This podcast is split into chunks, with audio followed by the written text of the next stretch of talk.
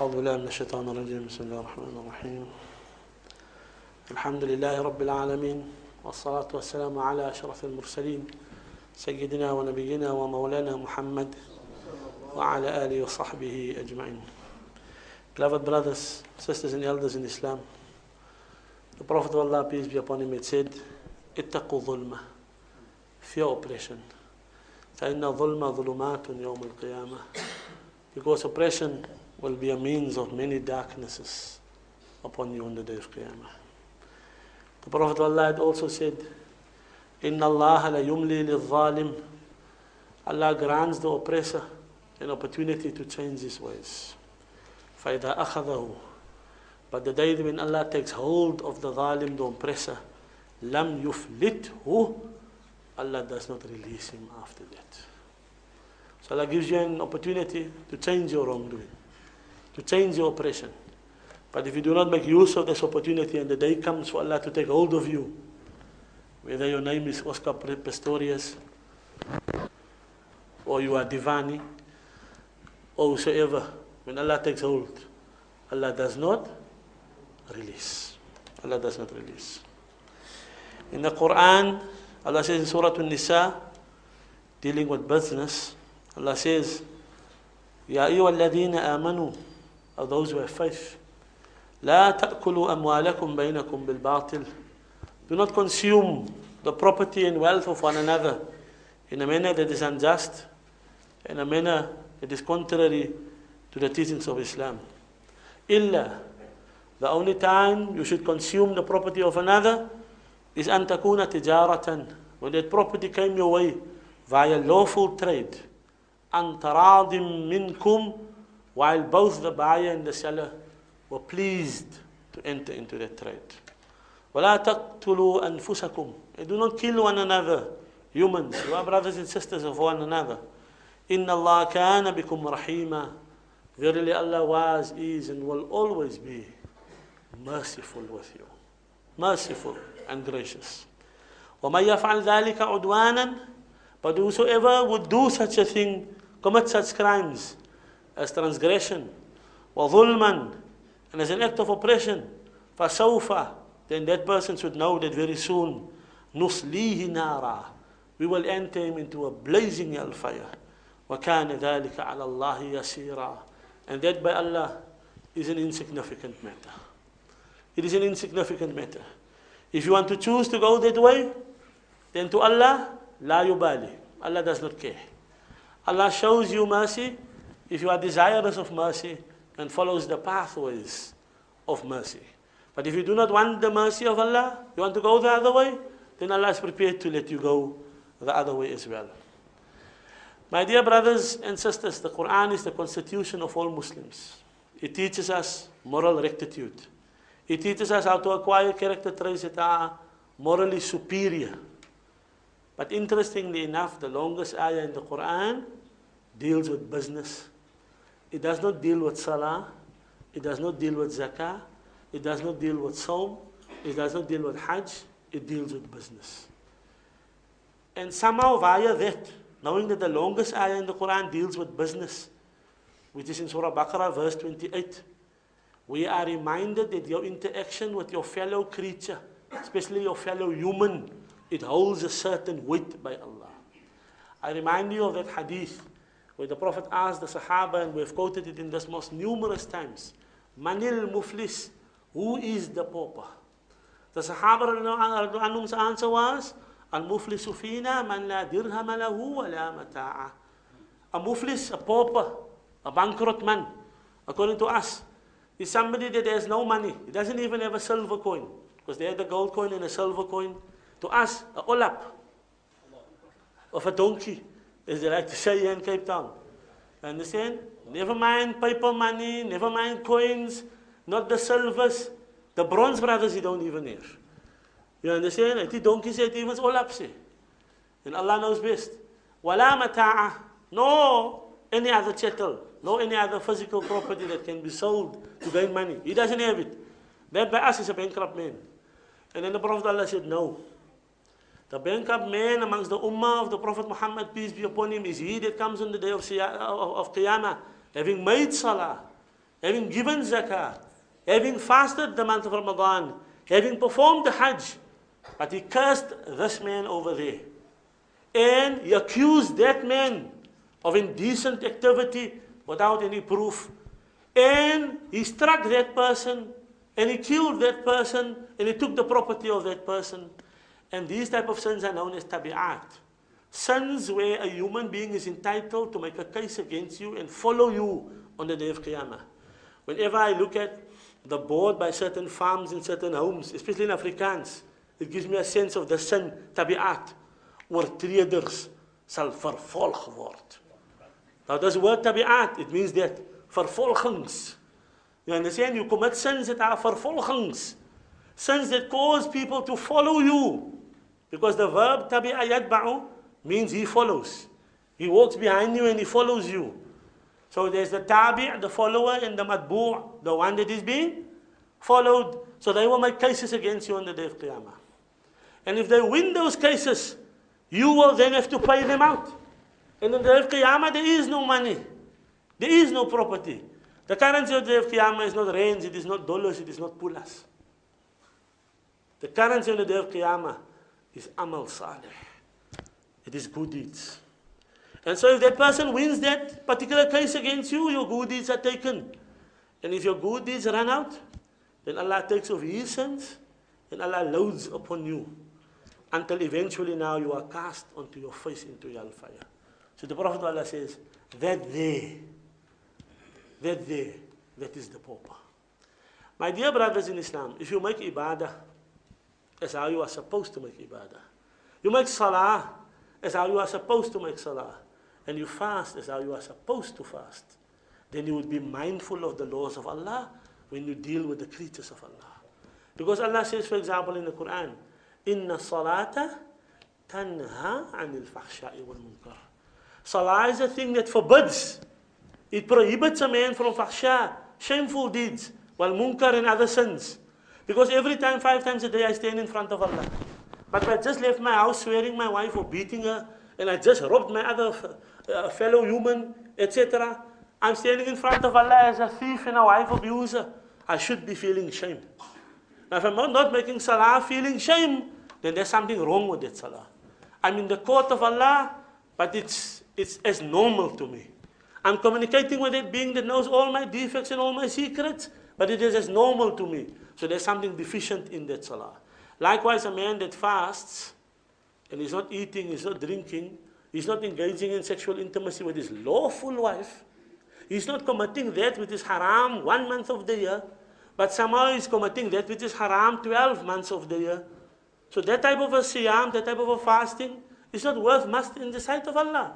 So that's why the Prophet Allah beautifully said, رُبَّ صَائِمٍ لَيْسَ لَهُ مِنْ صِيَامِ إِلَى الْجُوعِ وَالْعَطَشِ Many a man fasts, but he has nothing from his fast except that he goes hungry and that he goes thirsty.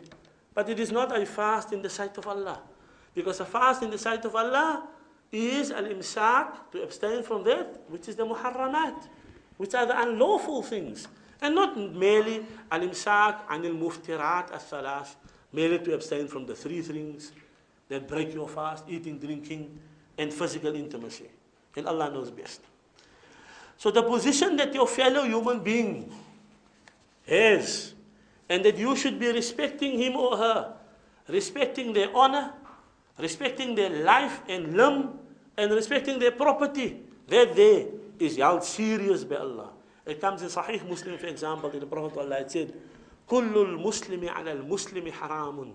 every Muslim to another Muslim is haram, taboo. You must consider your fellow Muslim taboo. Damuhu, his blood. You cannot spill his blood with impunity. Wamaluhu and his property. You cannot take and misuse his property as you will. You require his permission.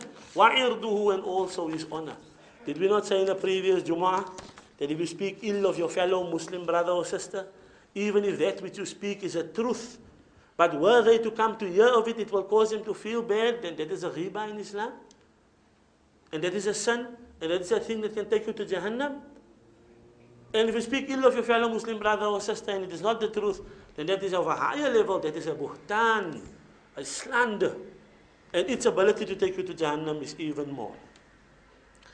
So there are a number of practices that has become common in our time that I would like to focus on today. I'm going to start it in reverse actually, uh, in the sense of how it would normally be mentioned in the Jumu'ah. Normally we would focus on the riba first, interest.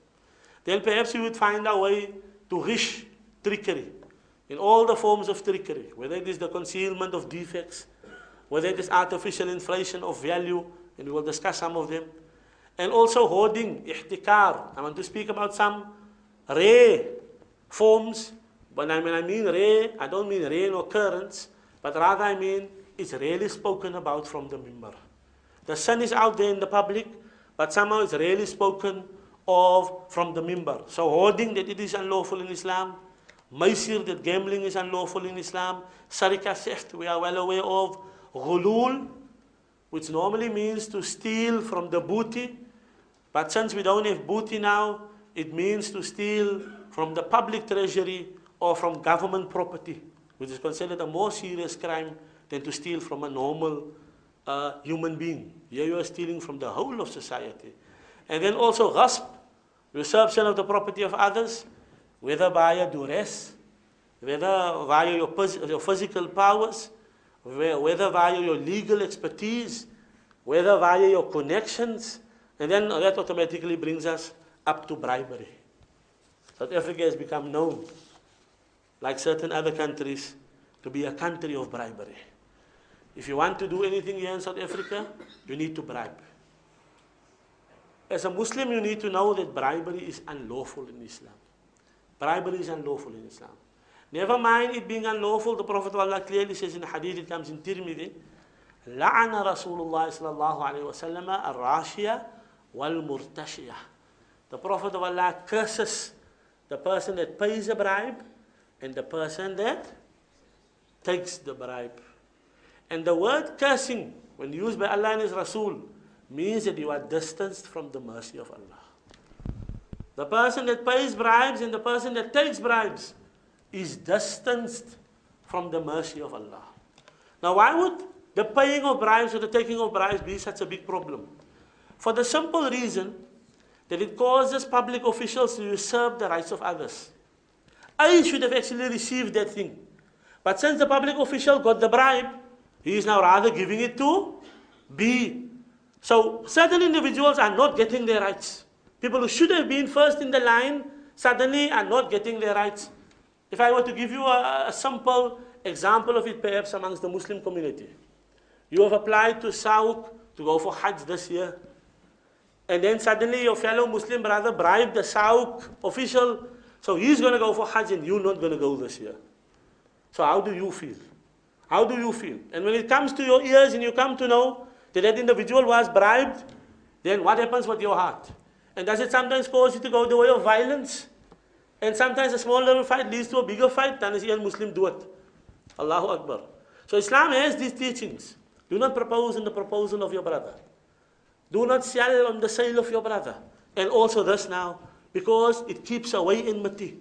And it keeps away things that lead to loss of life. So the rights of the others are taken. Also, if you go the way of bribery, people who are guilty, they get set free. While the law is to protect the innocent. And sometimes the only way to protect the innocent is that we have to take the guilty to task. So if the guilty is not taken to task, they bribe their way free, then what happens to the innocent? Now the innocent has to bear the brunt of that. And then obviously it causes the governmental system to go haywire, and the government now and its laws become a toy in the hands of the rich and the powerful, such as we are experiencing, unfortunately, here in South Africa. So bribery in Islam is haram. Not only is it, is it haram, it is considered a kabira, a major sin. There is one exception. There is one exception. If you have a right and somehow you are not able to obtain your right except via bribery, then for you to pay the bribe is lawful. Though for the one who takes the bribe, it's still unlawful. You had that haqq. And he should have been giving you your right. He should have given you your right without needing to be paid. But for some reason or other, he doesn't want to give you your right. So now you are bribing him to receive what you should have received in the first place. So for you to give the bribe will then be lawful because you are merely using that bribe to acquire that which is yours. While for him to take the, the bribe would be unlawful. That is the one exception that the ulama mention in their books, and Allah knows best. How about gambling? Why should gambling be considered wrong? Isn't it that gambler number one and gambler number two agreed to the gambling? When they sit at the table and they're playing their cards or they're throwing their dices, isn't it that they agreed? And didn't the ayah say that if there's agreement between the two parties, then that thing is lawful? So why then is gambling still unlawful? Though there is an agreement. It is still unlawful because the nature of business in Islam is that value is exchanged for value. Value is exchanged for value. I buy your car. I need a car. If I get your car that is a quality car, then a certain value will enter my world. A certain ability will be given to me. While if I give you the money, the 20,000 rand, a certain amount of value enters your world. A certain ability is already now passed over to you. Because using the 20,000 rand, you can do this and you can do that. So in Islam, in any business transaction, even if it is nikah, which we also look upon as a type of a business contract, there's exchange of value for value. In nikah, what is the exchange? Resources for services.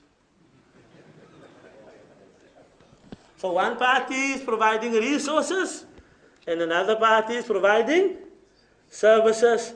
The resources, valuable. The services, Allahu Akbar, valuable. you understand?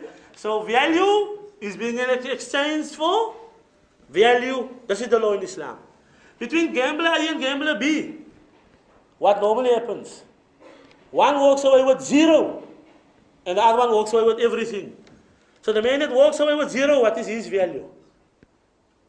The answer is zero value. So it is for this reason that gambling normally it breeds enmity and hatred. Frequently we find the guy who won everything tonight was wag vir hom op pad huis toe. Soos hy dryf vat, bom oor die kop, weggesê geld. You understand? Why do you need to do that? If it was agreed upon.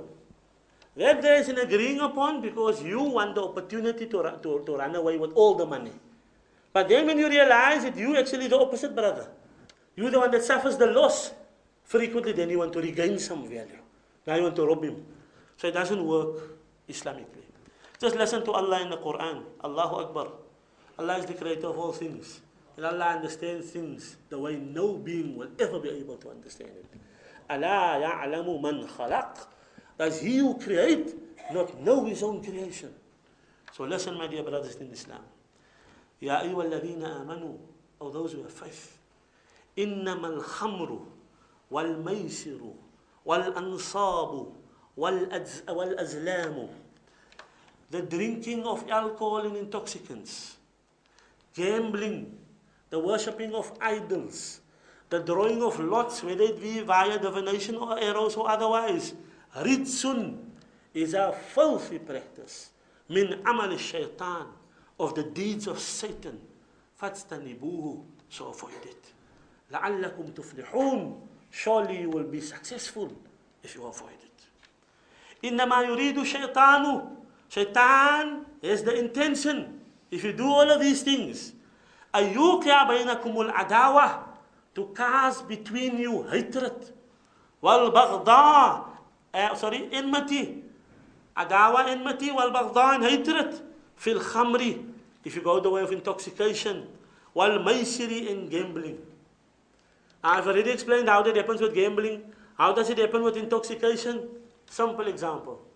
When I was young, my father used to call khamr karati water. Karati water. And the moment you hear the term, you understand. Because the only man I ever met that is able to have an, an argument with himself is somebody on Turk or is drunk or somehow. But the average individual does not have an argument with himself. You do not find the average individual walking down the street and having a heated debating, debate with himself. Yo, yo. And who's he swearing? Himself. You understand? Who do you find doing that? Only the one involved with the Karativata. Karatitak. You understand? Only that one. So it is of the nature of intoxication. That when a man is intoxicated, then he's boisterous. Even though under normal circumstances he wouldn't do that. So that lies in khamr. It lies in there. And if not those sins, then other sins. وَيَصُدَّكُمْ عَنْ ذِكْرِ اللَّهِ وَعَنِ الصَّلَاةِ These things, they will keep you away from the mention of Allah. And they will keep you away from salah. You think that man, that man when he said Sun City? Notice I said Sun City, not Sun City. You understand? When that man is at Sun City, you think he got time for salah? He got no time for salah. This is a rak'ah. Second rak'ah. You understand?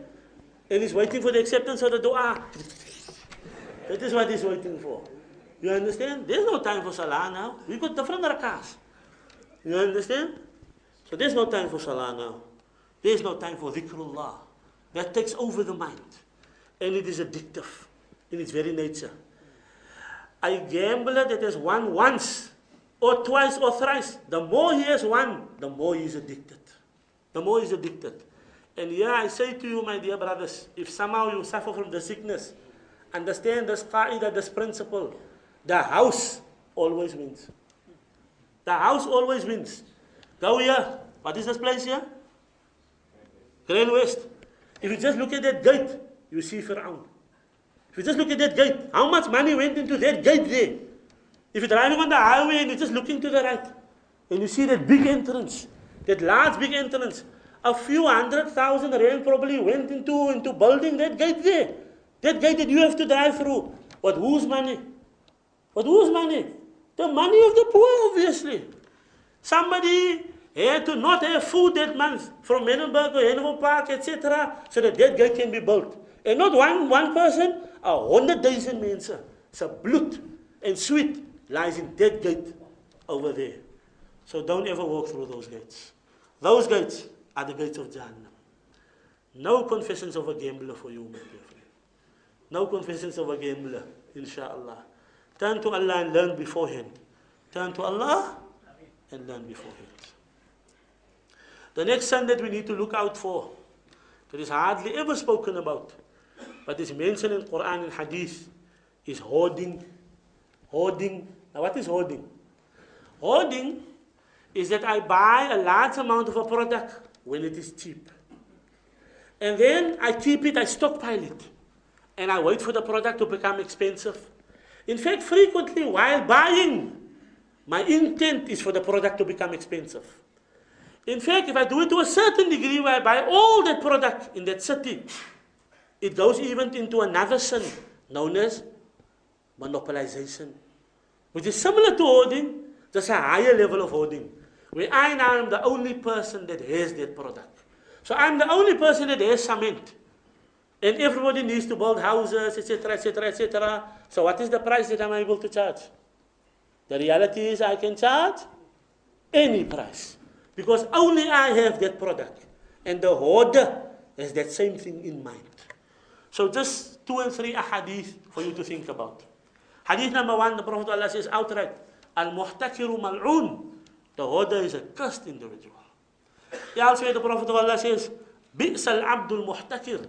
The servant of Allah who is given to hoarding, he is an evil servant of Allah. He is not truly the servant of Allah. In arkhas Allahu al-as'ara, if Allah makes the prices low and cheap for the people, khazina, he stores the stuff. وَإِنْ أَغْلَاهَا And when Allah raises the price, meaning via normal price fluctuations in the market, fariha, he is happy. Because now suddenly he has the opportunity to make huge profits. How should you be? Did we not say that in Islam true trade is value for value? So how should you be? So the Prophet Allah tells us in a hadith that comes in Bukhari, Rahimallahu rajulan. May Allah shower with mercy such a man. Samhan idha ba'ah ishtara. He is generous when he sells and he is generous when he buys. Idha And when he demands his right, even then he is generous. So the way of the Muslim is that he is generous. My dear brothers, the honest truth in buying and selling, in buying and selling, is that the buyer wants to sell for the highest price. And the seller wants to buy for the lowest price. That is the honesty in it. It is two predators meeting one another. And then the issue is, who is the best predator here? Wie is die beste man met styles? Of the argue nou. You understand? Who will win? Will the lower price win? Will higher price win? Islam is not opposed to that in principle. But this is what Islam recommends. Even if you are able to force a man to five rand, if you are, even if you are able to force a man down to five rand, but the value is something around 10 rand, then don't force him down to five rand. Force him to 10 or force him to 8. Don't go beyond that. What is happening at this moment in time? You come to my shop. Ek het bietjie financial problems man. Ek maak hier geld urgently. My ma siek, moet na hospitaal toe neem. But ek het die stofie. Hoeveel kan ek kry? Now when you told me that you need money, my brain already went ting ting ting ting ting ting coins. You understand? Ek kan hom nou druk. Dit was deur die. Because hy moet die geld hê vir ma. He must have this money for his mother.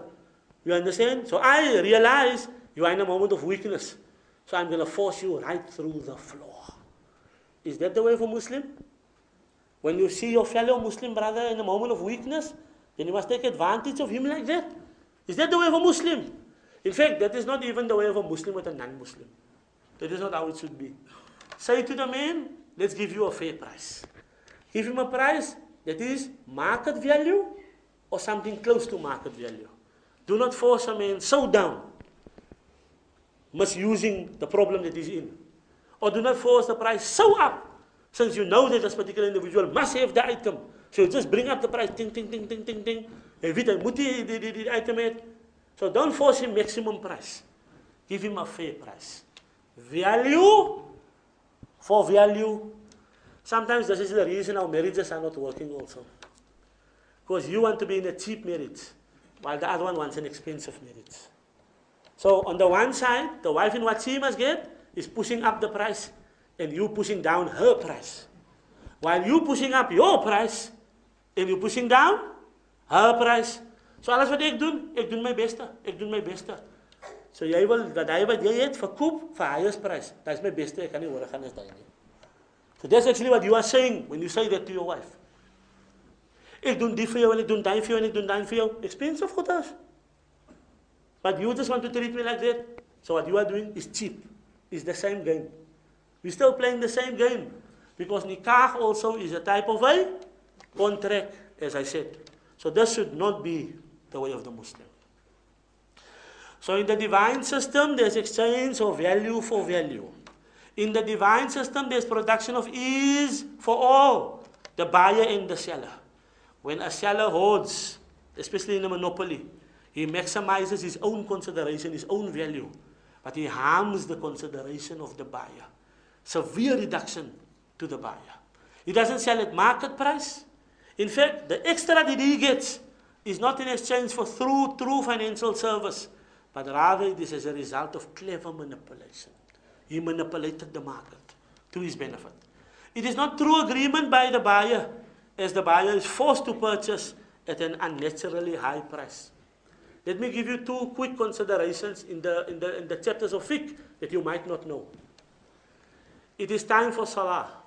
I don't have wudu. So I must make wudu, isn't it? Right. In the area that I'm in, they have realized that Muslims must make wudu now.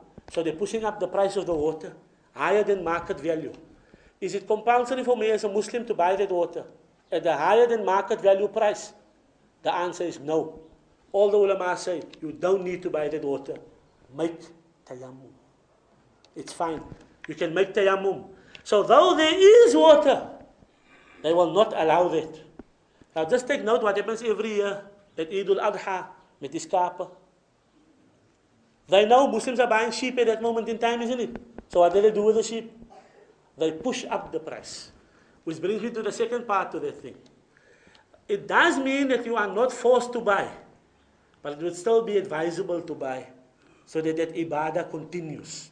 So don't use this now as an excuse not to slaughter next Ramadan. I'm all het gesê as die prys opgaan dan eet ek. you understand? There's two considerations there. The same with uh, what do you call it now? Uh, Allah knows best. Gynecologists. There should be no difference in price between a male gynecologist and a female gynecologist. They are providing the same service. And there's no difference between males and females. That is what they are telling us, left, right, and center. So why are the female gynecologists charging more? They shouldn't.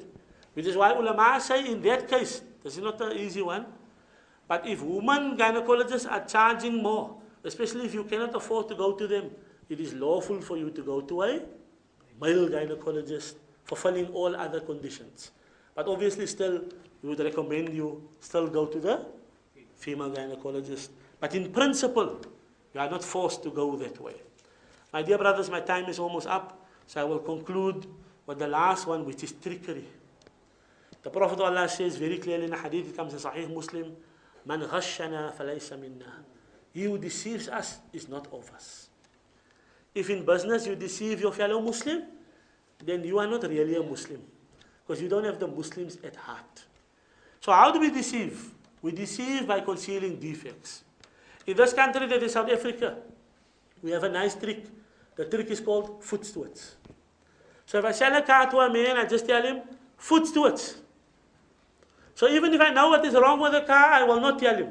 I just say to him, voetstoots. And that settles all problems. Yeah, you need to know in Islam that is not lawful. If you know the car has a defect, you must inform the buyer of the defect. And then, with regards to defects you don't know, you can come to an agreement of voetstoots. But if you know of a defect, you must inform if you know of a defect. If you know a car has a defect and you don't tell the person, then that means you don't have nasiha, goodwill in your heart for your fellow Muslim. So there's something wrong with you. You don't have the interest of the Muslims at heart. Another way of trickery is where you inflate the price. You know that this item is merely 10 rand, but then you tell the man, die is a quality item. Die item verkoop vir 30 rand. Wat ek gaan jou 'n favour doen. Net vir vandag, net vir jou 20 rand. He doesn't know you. Why would he do you such a favor? A guy who tells you just for you, 20 rand, you and the rest of South Africa is just for you. You need to know that. That guy is conning you. He's tricking you. You understand? That is his permanent statement. Just for you. The next guy behind you, just for you. This guy behind you, just for you. You, yalla dunya. That's you. And Allah knows best. So you are not allowed to do that. You are not allowed to make a, a, a, a lie full price. And then suddenly reverse and say, so your price is fairly low compared to the market price. No. You must be honest when you state market price. And Allah knows best. People don't need to know how much profit you make. That's your personal business. But don't lie. Don't lie. Of all the beggars I know in Cape Town, there's one beggar in Nineveh Park that I really appreciate. Because he tells no lies. Many people come to you, ek maak hier taxi geld. Ek maak hier, and it's frequently a lie. But in Nineveh Park, there's a beggar, he just does this. That's all he does. And then he waits for you to give him money. Now you can call it whatever you want to, but it's honest. It's honest. He's not lying. The nice thing about him is that he is not lying. So he's giving you the opportunity to help him or not help him. That's up to you. Make up your mind. But he's not lying to you. Allahu Akbar. If you have to beg, if you have to beg, and you should try not to beg, because it is your honor. In a hadith it comes that if you beg without needing to beg, you will appear on the day of Qiyamah with no flesh on your face. You gaan appear met 'n skeleton gesig because jy het nie eer nie. A man who begs and he has no need to beg is a dishonorable individual. Every day we make the dua in Surah Al-Fatiha. إياك نعبد You alone do we worship Allah. وإياك نستعين In your aid alone do we seek. The way of a believer is that he tries to do for himself. Only when he is unable to do for himself, then he seeks aid of another. But the, the ghina, the richness of the Muslim is that he tries to be self-sufficient. And Allah knows best. And then finally to conclude, a form of trickery is when you mix inferior quality items among superior quality items. And then you sell it as if it is superior. So you have a whole lot of jumbo eggs and then you got mini eggs and then you throw a few mini eggs in between. As tuwanak, daizin ayas eh. Hamasin notice that yan daizin eh. But Allah notices. And the angels that are recording, they notice. In the day of you're going to have a jumbo problem. so we end there, inshallah, my dear brothers and sisters in Islam. The Jummah, uh, uh, uh, with regards to intent, was a reminder that it is not merely, the deen is not merely acts of worship. Salah, paying of zakah, saum, hajj. There's another element to deen. And that is how you treat your fellow human being. And Allah attaches utmost importance to that practice as well. And a Muslim is an honorable person. A Muslim is not a thief. A Muslim is not an abuser. A Muslim is not. A Muslim is not. A Muslim is. A Muslim is. أقول قولي هذا واستغفر الله لي ولكم ولسائر المسلمين والمسلمات استغفروه إنه هو الغفور الرحيم